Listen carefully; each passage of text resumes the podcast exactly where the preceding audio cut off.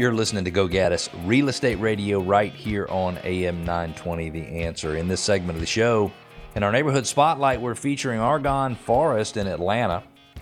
And are there predictions for Georgia to have a damp and wet, which I believe are the same, upcoming winter? And what are six home improvements that pay off at the time of resale?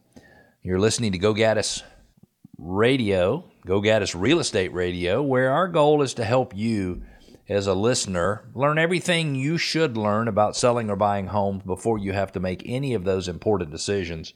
For many of us, buying our home or an investment property, one of the biggest financial decisions that we will make of our lives, and we certainly do not want to make mistakes. Remember, we want to connect with you, and it is very easy and simple to connect with us. Go to Go Gaddis Radio dot com, G O G A D D I S radio dot com. You can submit questions that we'll answer on air, or we're happy to answer questions off air as well. You can tell us any thoughts or things that are on your mind. You can challenge things we've said. Uh, just because we say it on the show doesn't make it right. We, we want it to be right. We're trying to make it right, but it doesn't mean it is right, because we don't have a corner on everything right. You can share your ideas with us, which we absolutely love. Um, I continue to get comments about the difference in Corian and granite countertops and the usability.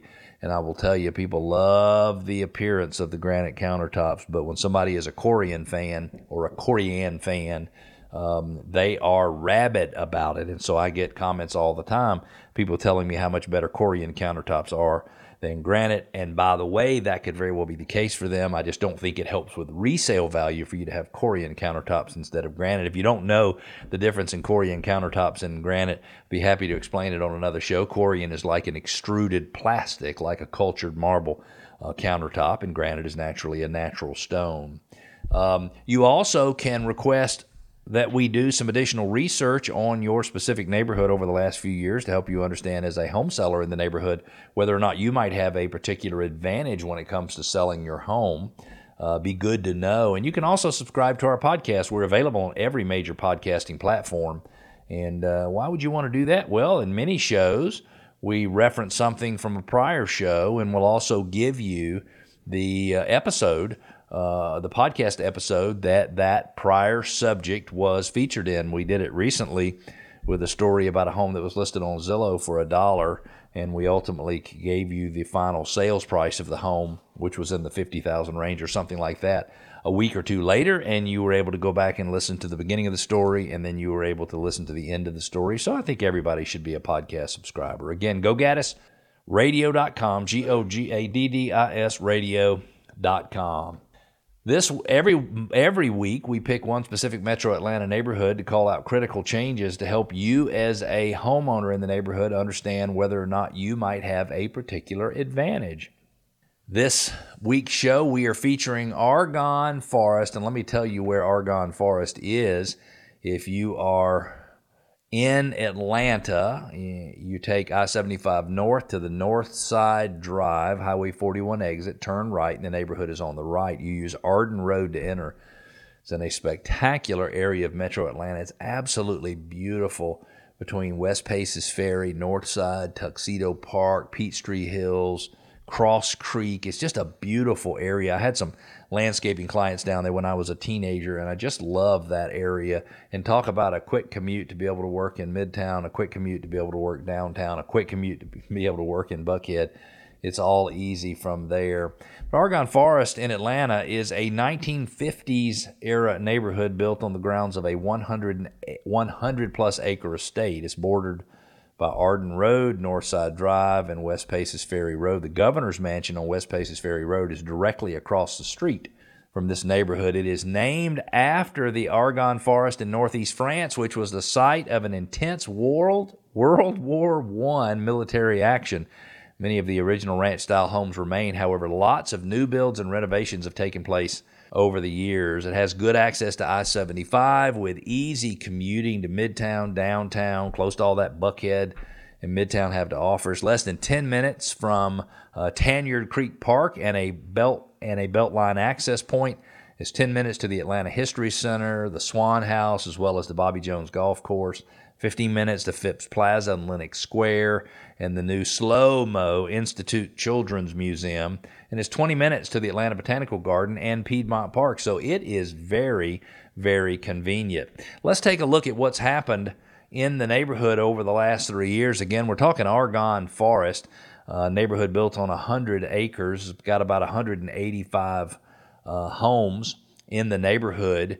And if we look at the last few years, in twenty twenty-one, the average sales price of a home in the neighborhood was one point five one five million dollars, thirteen homes sold. They took an average of twenty-four days from listing to contract. It ranged from a low price of seven hundred forty thousand dollars up to a high price of three point four million dollars. In twenty twenty-two, prices increased to the tune of two hundred thirty thousand dollars to an average of one point seven five two million dollars.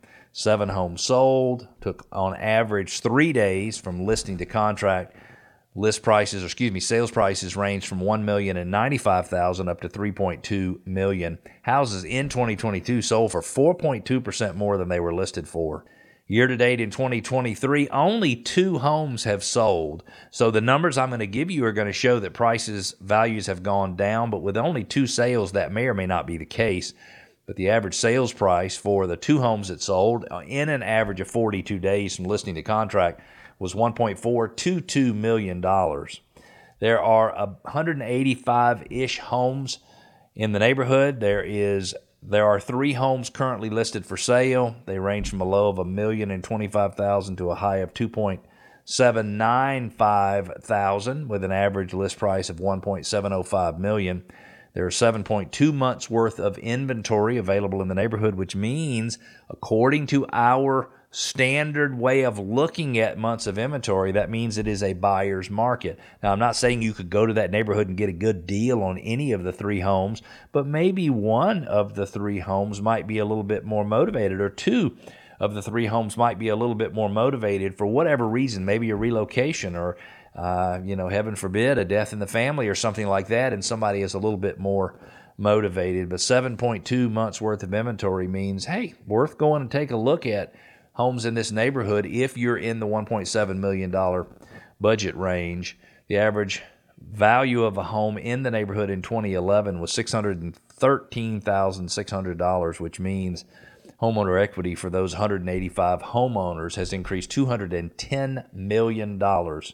Since twenty eleven. So in twelve years, homeowner equity has increased two hundred ten million dollars. That is really, really exciting. If you're the type of parent that doesn't want to monkey around with your kids' education or the school's effect on home values, you need a School Champ report. It's the most comprehensive rating, ranking site for public high schools in Metro Atlanta, and it also gives you all of the demographic information you're looking for. I don't mean the somebody's race. I mean, you know, the educational attainment, how many years parents went to school, household income, percentage of homeowner-occupied homes versus rental homes. Go to Go Gaddis Radio dot com, click on School Champ, put in a little information. It'll spit a report out for you. If you're looking for homes for sale, you might need to switch where you're searching and start start searching Sure M L S dot com, S U R E M L S dot com. Pull listings from both listing services, so there is way more of a chance of you finding what you're looking for.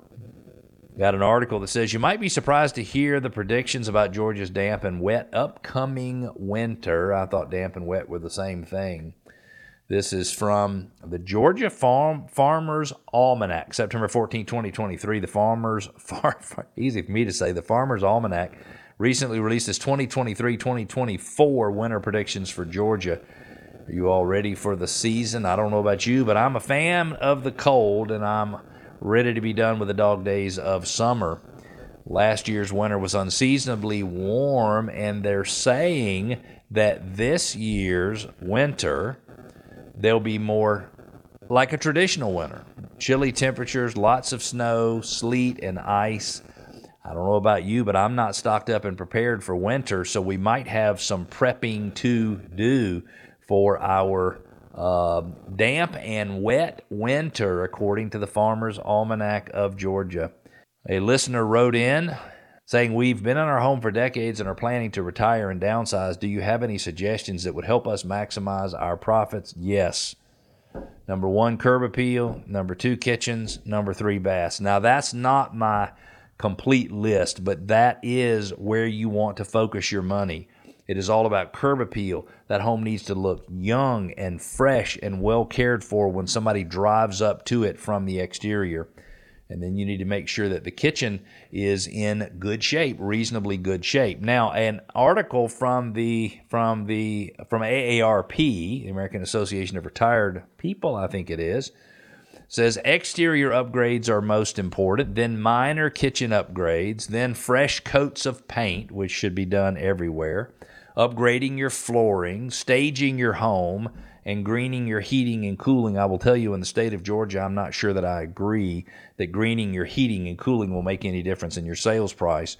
But certainly anything aesthetic, countertops, floors, kitchens, master bathrooms, secondary bathrooms, the color of the bedrooms, or any wall paint anywhere uh, is very important. You want uh, cooler tones. You want grays and beiges, or what they call grayish, um, and not some kind of some warm tone. So you want something that has more blue in it than has red in it. Um, in fact, the two colors that we recommend quite often are agreeable gray and accessible beige. I'll say that one more time: agreeable gray and accessible beige. Thank you for joining us for another week's edition of Go Gaddis Real Estate Radio. We'll be back same time, same channel next week. Talk to you then, Atlanta. Have a great week.